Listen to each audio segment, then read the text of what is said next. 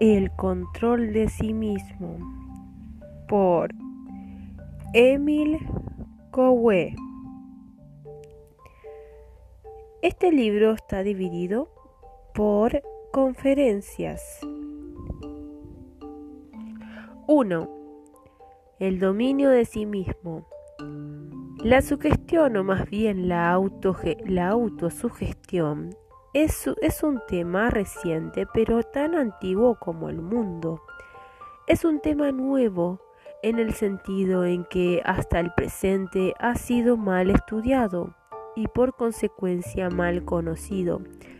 Es antiguo porque data desde que el hombre apareció sobre la Tierra. En efecto, la autosugestión es un instrumento que poseemos al nacer, y este instrumento, o mejor esta fuerza, está dotada de inaudita e incalculable potencia, tal que según las circunstancias produce los mejores o peores efectos. El conocer sobre esta fuerza no es solo útil para cada uno de nosotros en general, sino en particular e indispensable para los médicos, los magistrados, los abogados, los educadores, los jóvenes, los padres de familia, etc. Cuando se la pone en práctica de manera consciente, se evita en principio provocar en los otros autosugestiones que, por nocivas que puedan traer, por consecuencia desastres, y por otra parte puede que con el uso consciente de la misma provocar bienes que traigan la salud física a los enfermos, la salud moral a los neuróticos, víctimas inconscientes de autosugestiones anteriores, y sobre todo a personas que tienen tendencia a mezclarse con lo desagradable. El ser consciente y el ser inconsciente. Para comprender los fenómenos de la sugestión, o para hablar más precisamente de la autosugestión, es necesario saber que existen en nosotros dos individuos absolutamente distintos el uno del otro. Los dos son inteligentes, pero mientras que uno es consciente, el otro es inconsciente. Ese estado de inconsciente es la razón por la cual la existencia de este ser pasa generalmente desapercibida. Es fácil de constatar, no obstante, esta existencia, por poco que se la tome uno la pena de examinar ciertos fenómenos y de reflexionar en ellos algunos momentos. He aquí algunos ejemplos. Todo el mundo conoce el sonambulismo. Sabemos que un sonámbulo se levanta en la noche sin despertarse, que sale de su habitación luego de vestirse o no, desciende las escaleras, atraviesa los corredores, y que luego de ejecutar ciertos actos o terminar cierto trabajo retoma de nuevo su recorrido a su habitación, se vuelve a acostar y muestra a la mañana la mayor sorpresa al encontrar terminado un trabajo que había dejado inacabado la víspera. No sabe que fue él mismo el quien lo hizo. ¿A cuál él se preguntará sorprendido atribuir su trabajo terminado? ¿A qué fuerza obedece su cuerpo sino a una fuerza inconsciente? ¿A su ser inconsciente? Consideremos ahora, si ustedes quieren, el caso muy frecuente de un alcohólico atacado de delirium tremens. Como tomado por un exceso de demencia, se hace cualquier arma, cuchillo, martillo, hacha, y golpea furiosamente a aquellos que tienen el infortunio de estar a su alrededor. Cuando el exceso termina, el hombre recobra el sentido, contempla con horror la masacre que se ofrece a su vista, ignorante de que él mismo es el autor. ¿Acaso no es el inconsciente quien ha ordenado este malestar? Si comparamos el ser consciente con el ser inconsciente, constataremos que mientras que el consciente está dotado de una memoria no muy fiel, el inconsciente, al contrario, está provisto de una excelente e impecable memoria. Graba a nuestro pesar los mismos mínimos acontecimientos, los más mínimos hechos de nuestra existencia. Además, es crédulo y acepta sin razonar lo que se le dice, y como es quien preside del funcionamiento de todos nuestros órganos por medio del cerebro, se produce el hecho de que cosa de que usted encontrará paradójica tal o cual órgano funcione bien o mal, de sentir tal o cual impresión que determina nuestro quehacer diario. Lo inconsciente no solo preside las funciones de nuestro organismo, sino también el cumplimiento de todas nuestras acciones, sean cuales sean estas. Lo que llamamos imaginación y que, contrariamente a lo que es admitido, nos hace siempre trabajar incluso contra nuestra voluntad, cuando hay antagonismo entre dos fuerzas, es lo inconsciente. Voluntad e imaginación. Si abrimos un diccionario y buscamos el significado del término voluntad, encontraremos esta definición: facultad de libre determinación de nuestros actos. Aceptamos esta definición como verdadera e intachable. Ahora bien, nada es más falso, y esta voluntad que reivindicamos tan orgullosamente cede siempre el paso a la imaginación. Esta es una ley absoluta, es decir, que no sufre excepción alguna, blasfemia, paradoja, o pondrá usted: en lo absoluto, verdad, pura verdad, les respondo yo. Y para convencerlo, abra los ojos, mire a su alrededor y sepa comprender lo que ve. Usted se da cuenta entonces de que lo que le digo no es una teoría fundada por un cerebro enfermo, sino la simple expresión de lo que es. Supongamos que lo colocamos al sol, una plancha de 10 metros de largo por 25 metros de ancho. Es evidente que todo el mundo será capaz de ir de uno a otro lado de esta plancha sin tropezarse. Cambiemos las condiciones del experimento y supongamos que esta plancha está ubicada a la altura de las torres de una catedral. ¿Quién es entonces capaz de avanzar por lo menos 1 metro sobre tan estrecho camino? ¿Usted quién? ¿Usted quién me escucha? No, sin duda, usted no daría 2 pasos sin temblar. Y que, a pesar de todos sus esfuerzos de voluntad, caería infaliblemente al suelo. ¿Por qué entonces, si la plancha está en el suelo, por qué no caería usted? ¿Y por qué, si caería cuando está puesta en lo alto? Simplemente porque en el primer caso usted se imagina que es fácil ir al otro extremo de la plancha, mientras que en el segundo usted se imagina que usted no puede. Usted pudo querer avanzar, pero si imagina que usted no puede, queda en la imposibilidad absoluta de hacerlo. Si los obreros, carpinteros, son capaces de realizar tal acción, es porque ellos imaginan que puede. El vértigo no tiene otra causa que la imagen de caer que nos hacemos. Esta imagen se transforma inmediatamente en acto. A pesar de todos nuestros esfuerzos de voluntad, estas imágenes inconscientes son tanto más rápidas que la intensidad de nuestros esfuerzos. Consideremos una persona afectada de insomnio. Si no hace esfuerzos por dormir, se quedará tranquila en su lecho. Si por el contrario quiere dormir, a mayor esfuerzo, mayor agite, menos se duerme.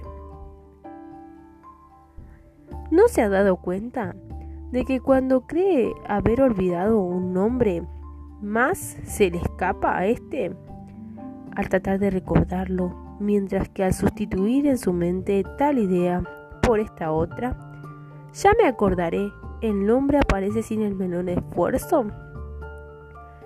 Aquellos que hacen bicicleta se acuerdan de sus primeros intentos. Iban por la calle y, ante el temor de caer, se agarraban del volante. De un momento a otro notaban en medio del camino un caballo o un simple guijarro. Buscaban evitar el obstáculo, pero mientras más esfuerzos hacían por evitarlo, más directamente iban hacia él. ¿Quién no tuvo esa risa loca, ese reír que mientras más esfuerzo se hace por evitarlo, más violento es? ¿Cuál era el pensamiento de cada uno en tales diferentes circunstancias? Quiero no caerme, Quiero encontrar el nombre de Madame Cosa, pero no puedo. Quiero evitar el obstáculo, pero no puedo. Quiero contener la risa, pero no puedo. Como se ve en cada uno de estos conflictos, es siempre la imaginación que domina sobre la voluntad y sin excepción. En el mismo orden de ideas, ¿acaso no sabemos que un jefe de esta tropa se precipita hacia adelante? A la cabeza del grupo, entrena a su tropa a estar siempre después de él, mientras que si grita, sálvese quien pueda, determina casi fatalmente el fracaso. ¿Por qué? En el primer caso, la tropa se imaginan que ellos deben caminar hacia adelante, a la cabeza de sus tropas, mientras que en el segundo se imaginan que ellos están vencidos y que es preciso huir para escapar de la muerte. Panurge no ignoraba el contagio del ejemplo, es decir, la acción de la imaginación, cuando para vengarse de un negociante con el que navegaba le compró el mejor cordero y se lo tiró al mar, tal que los demás corderos lo siguieron sin que le quedase el enemigo, ninguno. Nosotros los humanos nos parecemos más o menos a los corderos, y a pesar de nosotros seguimos irresistiblemente el ejemplo de otro, imaginando que no podemos hacer de otro modo las cosas. Podría citar muchos ejemplos, pero creo que tal enumeración es innecesaria. No pasaré en silencio, no obstante, el hecho de la enorme potencia que presencia la imaginación, dicho de otra manera, la potencia del inconsciente en la lucha contra la voluntad. Hay bebedores que desearían dejar de beber, pero que no pueden impedírselo a sí mismos. Interróguelos, le responderán con toda sinceridad que quisieran estar sobrios, que la bebida los desgasta, pero que son irresistiblemente impulsados a beber, a pesar de su voluntad, a pesar del mal que saben que les hará.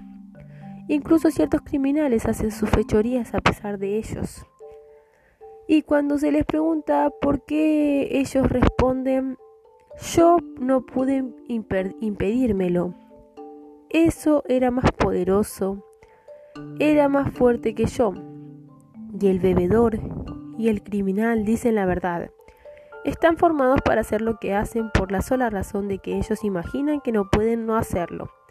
Así pues, nosotros que estamos tan orgullosos de nuestra voluntad, nosotros que nos creemos tan libres en lo que hacemos, no somos sino unos pobres fantoches de los que la imaginación tiene los hilos. No cesamos de ser esos fantoches sino cuando hemos aprendido a conducir la imaginación, sugestión y autosugestión. Después de lo anterior, podemos asemejar la imaginación a un torrente que entraña finalmente malestar y que se ha dejado caer a pesar de nuestra voluntad de cruzar el río. Ese torrente parece indominable, mientras que si usted sabe cómo tomarlo, usted volteará su curso, lo conducirá hasta la fábrica y allí lo transformará en fuerza, en movimiento, en calor, en electricidad. Si esta comparación no les parece suficiente, asemejemos entonces la imaginación, la loca de la casa, como se la llama, a un caballo salvaje que no tiene ni guía ni frenos. ¿Qué puede hacer el jinete que lo monta sino dejarse llevar a donde al caballo le plazca conducirlo? Y siguiendo entonces, si éste se encabrita, ¿es en la fosa donde detiene su carrera? ¿Que el jinete acaba de poner frenos a su caballo y que los roles han cambiado? No es el caballo quien va donde él quiere, es el jinete quien se hace seguir por su caballo por la ruta que desea.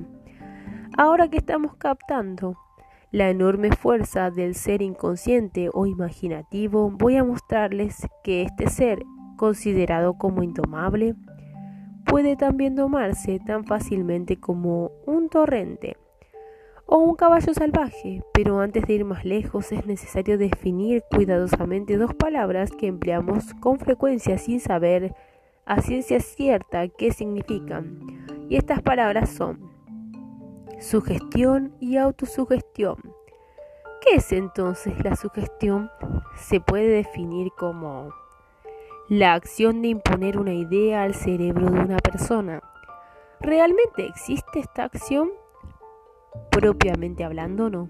La sugestión no existe por sí misma, en efecto.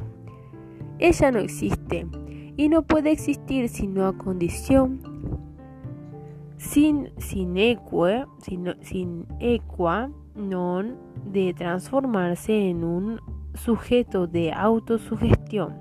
Y esta palabra, la autosugestión, la definimos como la implantación de una idea en sí mismo por sí mismo.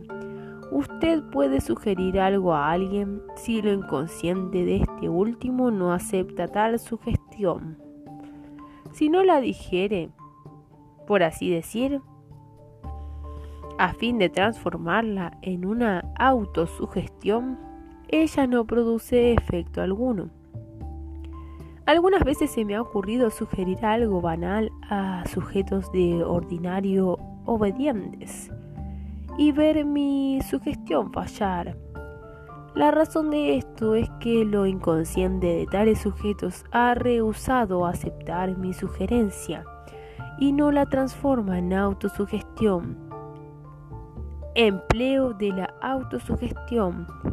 Vuelvo al lugar en donde decía que podemos domar y conducir nuestra imaginación tal y como se conduce a un torrente o se doma un caballo. Basta para ello en principio saber que esto es posible, lo que casi todo el mundo ignora, y luego conocer el modo de cómo hacerlo posible.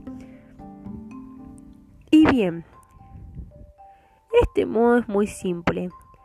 Es aquel que sin querer, sin saberlo, de una forma absolutamente inconsciente de nuestra parte empleamos mal y causa frecuentemente de nuestra mamá. Este modo de es la autosugestión, mientras que si habitualmente se autosugiere inconscientemente, basta autosugerirse conscientemente y el procedimiento consiste en esto. Segundo, según que se responda sí o no, repetirse muchas veces sin pensar en otra cosa. Esto será o esto pasa, esto ocurre, etc. Y si lo inconsciente acepta esta sugestión, si él se autosugiere, se verán realizar las cosas que se desean punto por punto. Así, ¿entendida?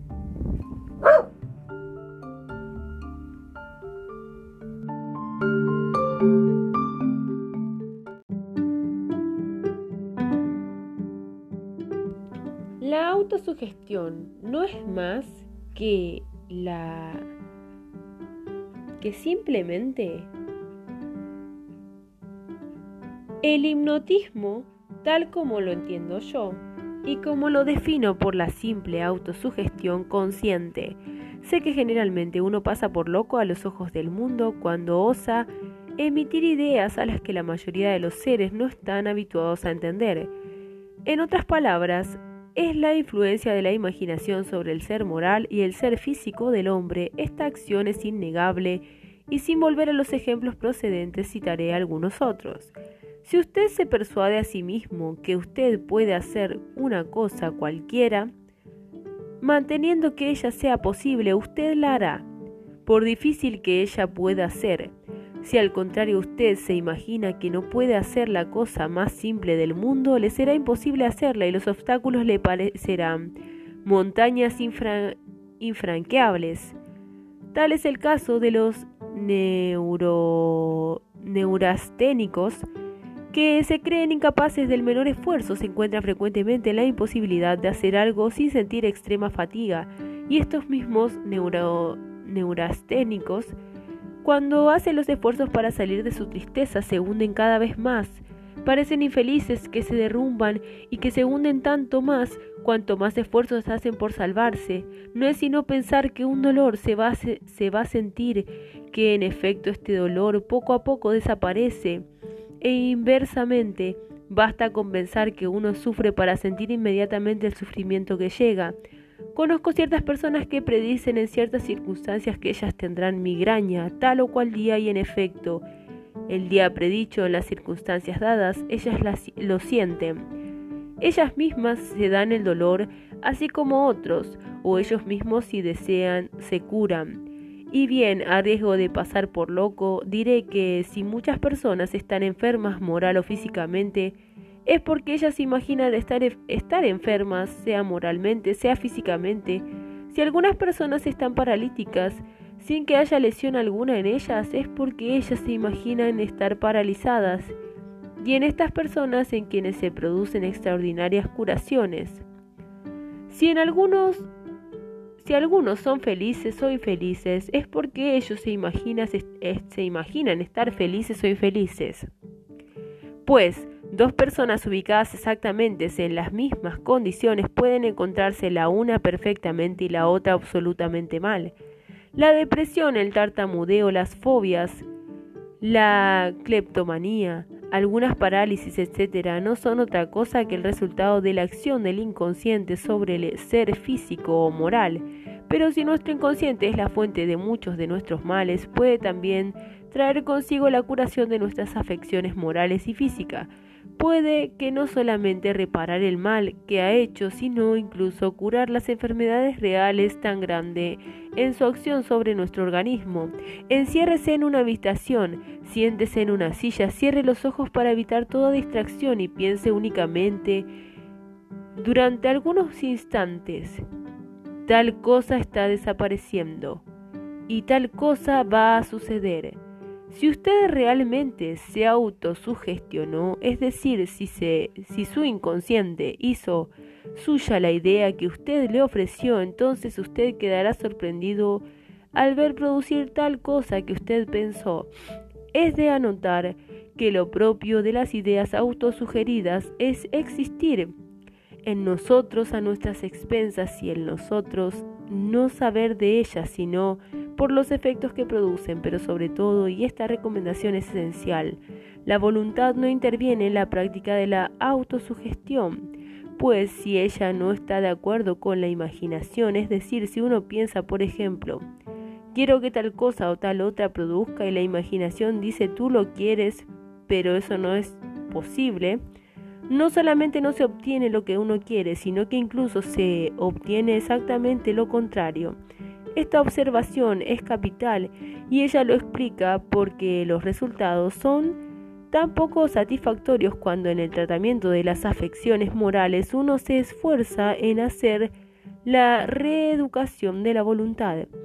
Es en la educación de la imaginación que es preciso atarearse, y es dar gracias a esta matriz que mi método ha tenido éxito allí donde otros, y no de los menos, han fracasado.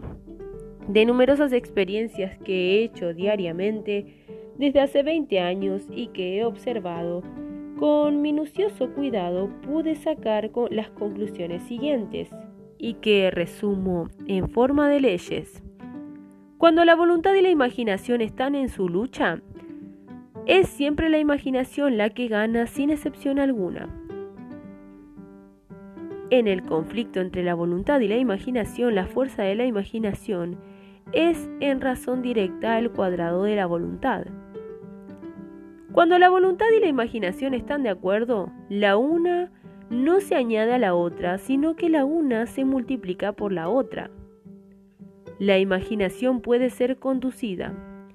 Las expresiones en razón directa al cuadrado de la voluntad y se multiplican no son rigurosamente exactas, es simplemente una imagen destinada a hacer comprender mi pensamiento.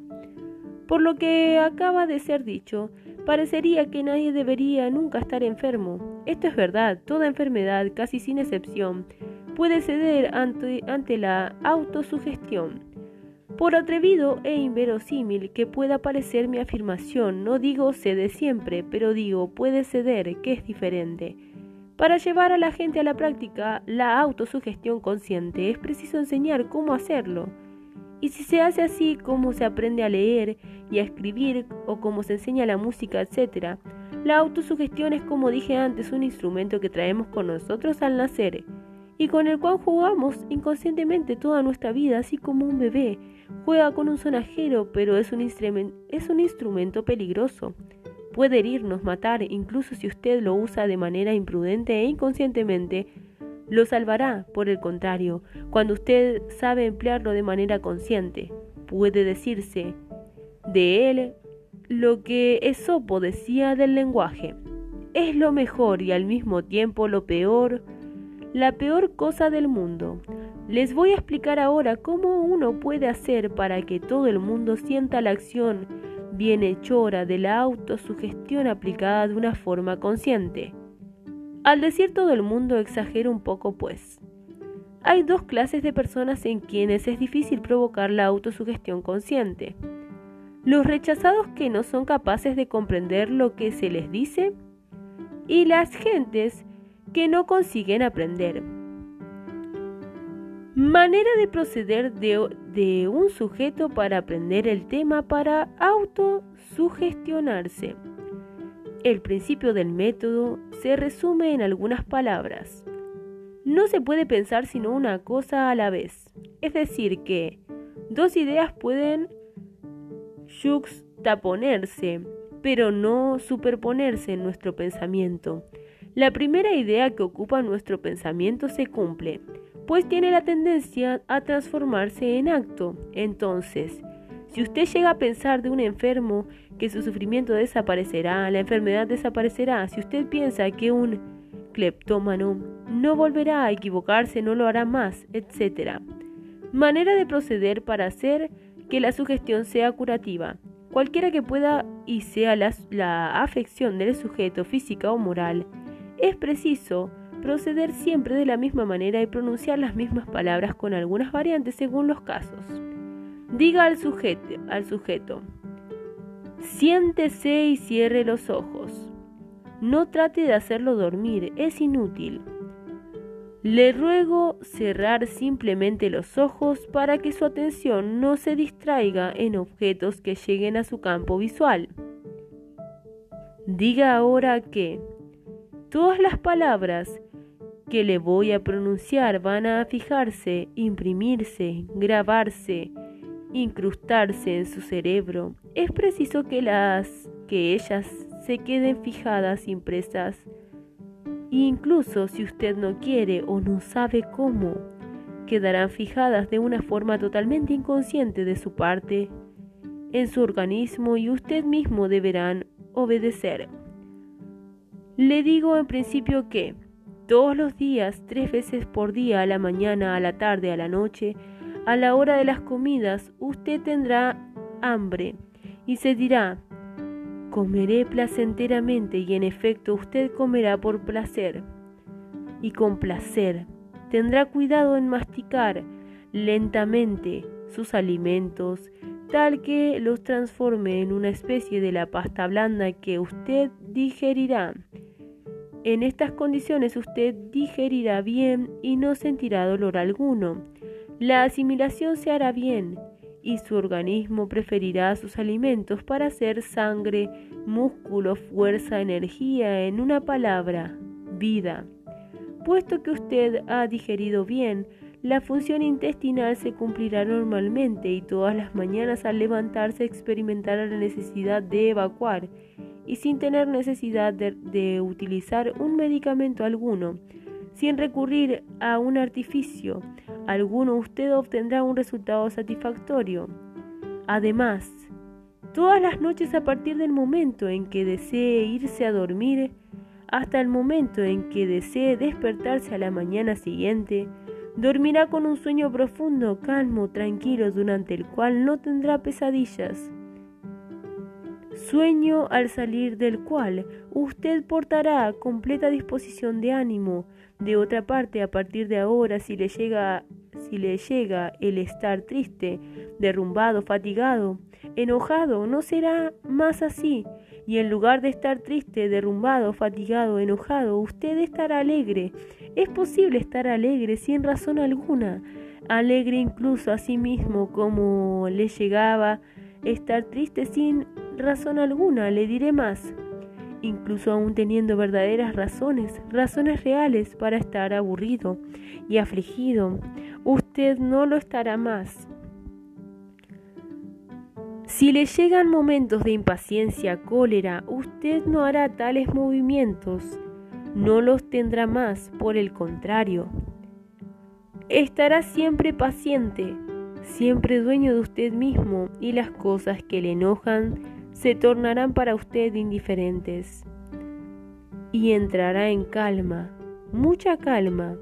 Si alguna vez es asaltado por el odio, seguido de ideas malsanas, temores, terrores, fobias, tentaciones, amarguras,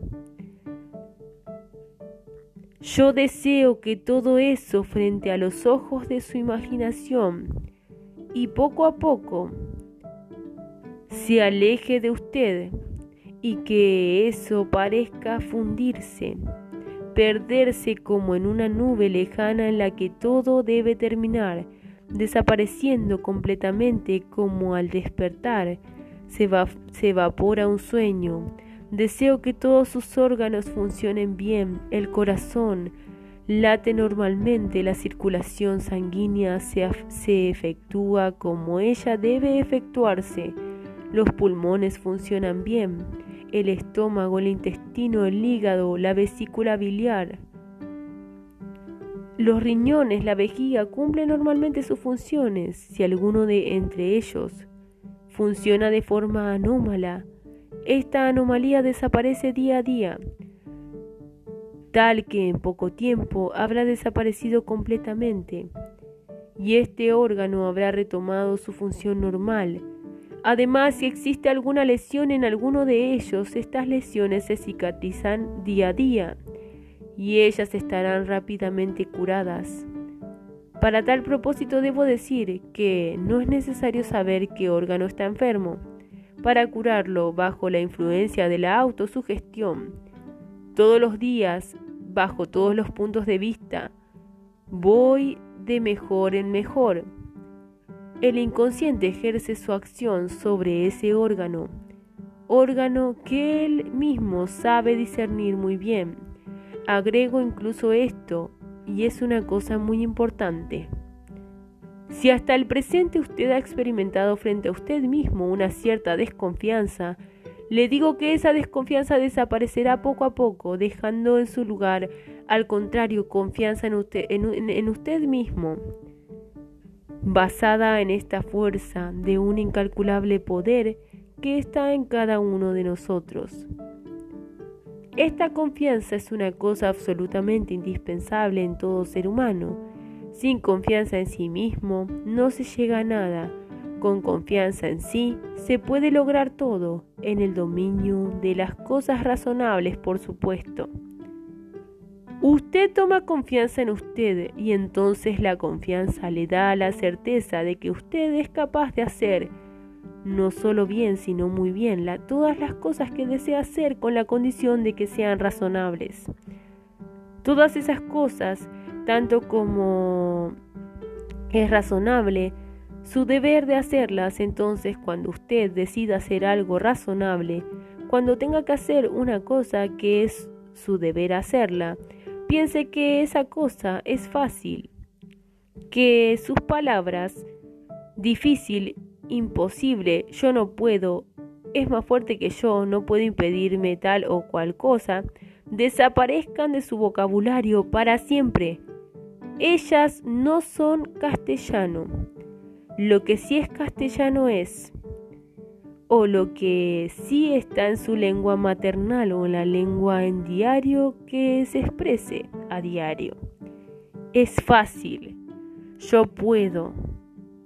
Soy capaz. Si usted considera tal cosa como fácil, ella se le tornará fácil, mientras que a los otros les seguirá pareciendo difícil.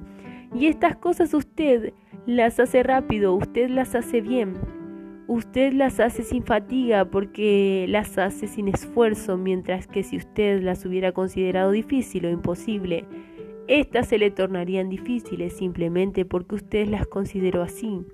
A estas sugestiones generales que parecen quizá un poco largas e incluso algunas de ellas infantiles, pero no obstante necesarias, es preciso agregar aquellas que se aplican al caso particular del sujeto que usted tiene entre sus manos. Todas esas sugestiones deben ser hechas en un tono monótono y arrullador, acentuando las palabras esenciales que invita al sujeto, si no a dormir, al menos a quedarse en quietud.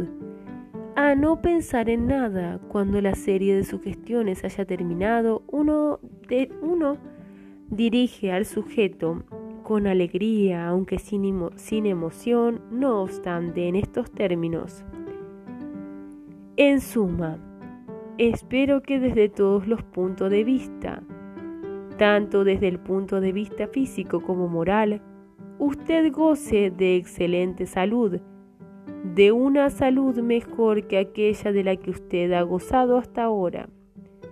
Ahora contaré hasta 3, y cuando yo diga 3, usted abrirá los ojos y saldrá del estado en que usted estaba, y saldrá tranquilamente.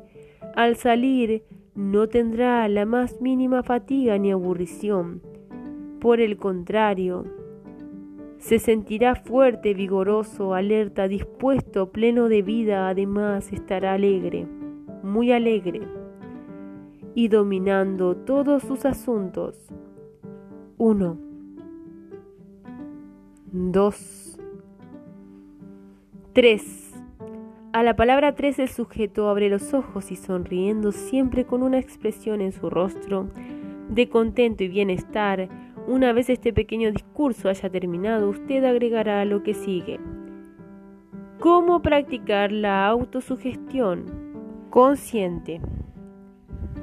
Todas las mañanas al despertar y todas las tardes al dormir, cierre los ojos y, sin buscar fijar su atención sobre lo que se le dice, pronuncie con los labios bastante alto para escuchar sus propias palabras, y contando con un lazo provisto de 20 nudos, la siguiente frase: todos los días, bajo todo punto de vista, voy mejor, mejor y mejor. Las palabras bajo todos los puntos de vista se dirige a todo. Es inútil hacer sugestiones particulares. Esta sugestión, de la manera más simple posible, incluso infantil y maquinal, por consecuencia, sin el menor esfuerzo, es más efectiva. En una palabra, la fórmula debe ser repetida con un tono empleado para recitar las letanías.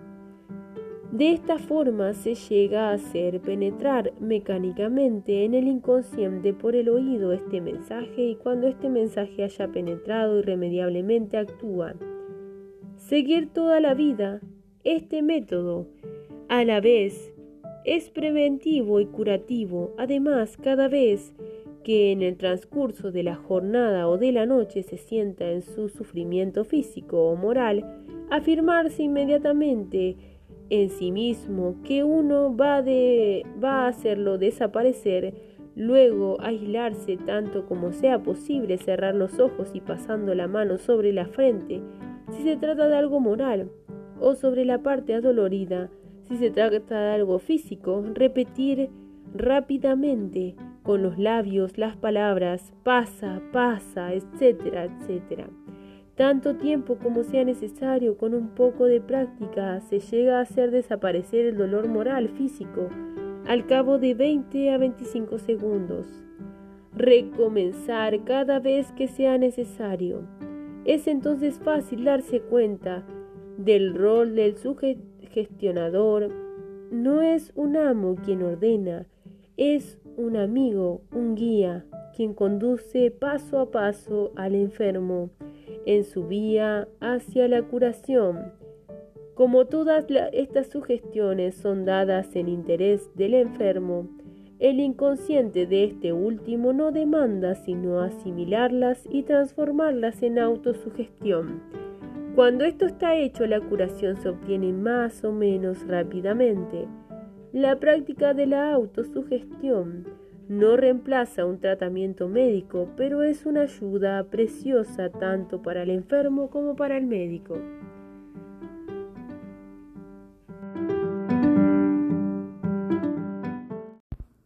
Conferencia 2.